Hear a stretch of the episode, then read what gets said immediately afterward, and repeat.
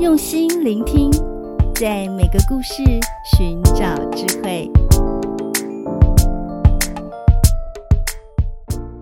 大家好，我是石佳老师，欢迎来到高诗佳故事学堂。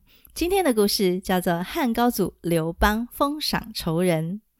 汉高祖刘邦的大臣们窃窃私语，好像在密谋什么。在张良的建议下，刘邦就封赏了他最讨厌的人，竟然奇迹似的平息了纷争。究竟是怎么回事呢？现在就让我们开始吧。汉高祖刘邦在即位以后，一口气封赏了二十多个功臣，但是有些还没得到封赏的将领觉得很不服气，他们为了抢夺封赏，天天发牢骚，让刘邦不知道怎么办才好。有一次，刘邦在洛阳的宫殿里，远远的看见有许多将领坐在地上，他们交头接耳的窃窃私语，好像在密谋什么。刘邦心想。哎，这些人又在发牢骚了，哎，真令人头痛啊！于是他特地去请教张良，疑惑的问说：“这些人到底在说什么啊？”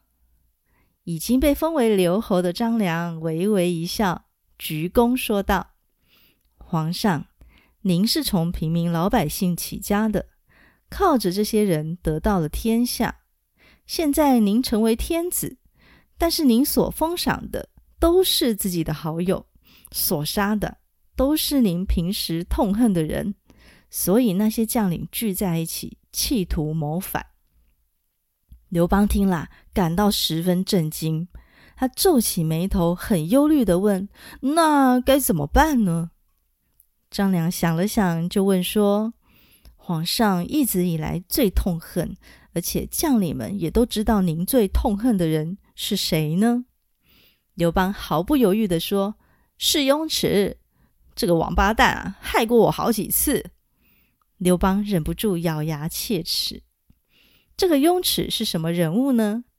雍齿是秦末汉初时候的人，他家里是沛县的世家大族，说起来还是刘邦的同乡呢。刘邦起义抗秦以后，自称沛公，雍齿。当时跟随他打天下，但是很看不起刘邦的出身，因为雍齿自认为是贵族，而刘邦只是一个小小的官员而已。后来在刘邦最困难的时候，雍齿竟然献出了丰邑这个城池，投靠魏国，这让刘邦非常愤怒。他好几次攻打丰邑，却打不下来，只好去投奔项羽的叔叔项梁。经过许多波折，雍齿才向刘邦投降。虽然如此，但是刘邦始终无法放下心结，对雍齿非常痛恨。不过张良却说：“请皇上现在赶快封赏雍齿，将领们就会心情稳定了。”刘邦听了，称赞这是个好主意，于是就封赏雍齿，封地有两千五百户。将领们知道了，都很高兴。他们说：“哎哎，像雍齿这样的人，哎，都能封侯，哎，我们这些人就更没有什么好担心了。”刘邦放下对雍齿的恩怨以后，就轻松的解决了一场政治危机。现在，让我们来解读故事的精妙之处。首先，张良表现出他平日就对将领们的举动有细微的观察，他马上将问题的核心，也就是刘邦好恶分明的个性点出来，解释了将领们的行为，并给出了一个令人意想不到的建议。他不用长篇大论的指出将领们密谋，而是只用两句话就给出解决问题的最佳策略。其次，尽管刘邦曾经深受雍齿的背叛而怀恨在心，但是在张良的建议下，他能够放下私人恩怨，快速地做出决定来解决政治危机。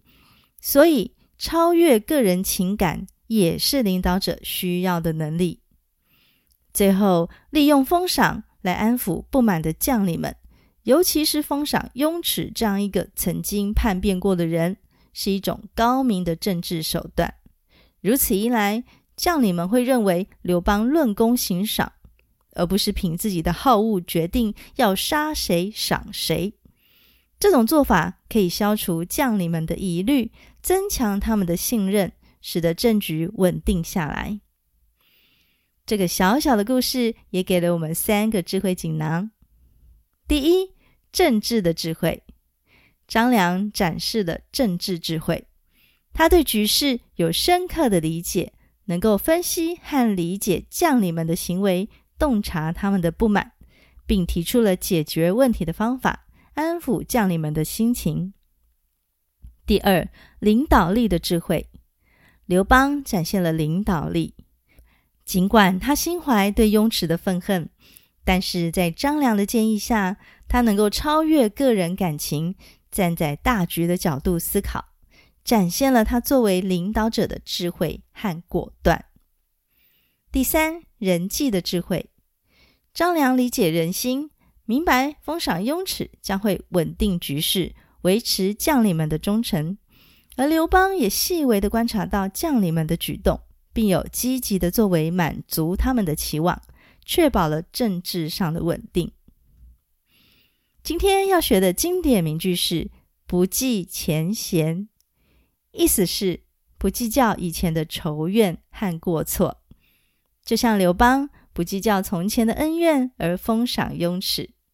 比如说，在团队合作时啊，我们必须不计前嫌，把眼光放远一点才是。好，我们再读一次“不计前嫌”。你喜欢今天的故事吗？如果还想延伸阅读，可以翻阅诗佳老师的畅销书《文言文阅读素养》，读这本就对了套书，五南出版。书中收录了五十篇经典的古文和六十篇经典的寓言故事。经过诗佳老师改写成白话故事，得奖好评不断，是学习古文的入门好书。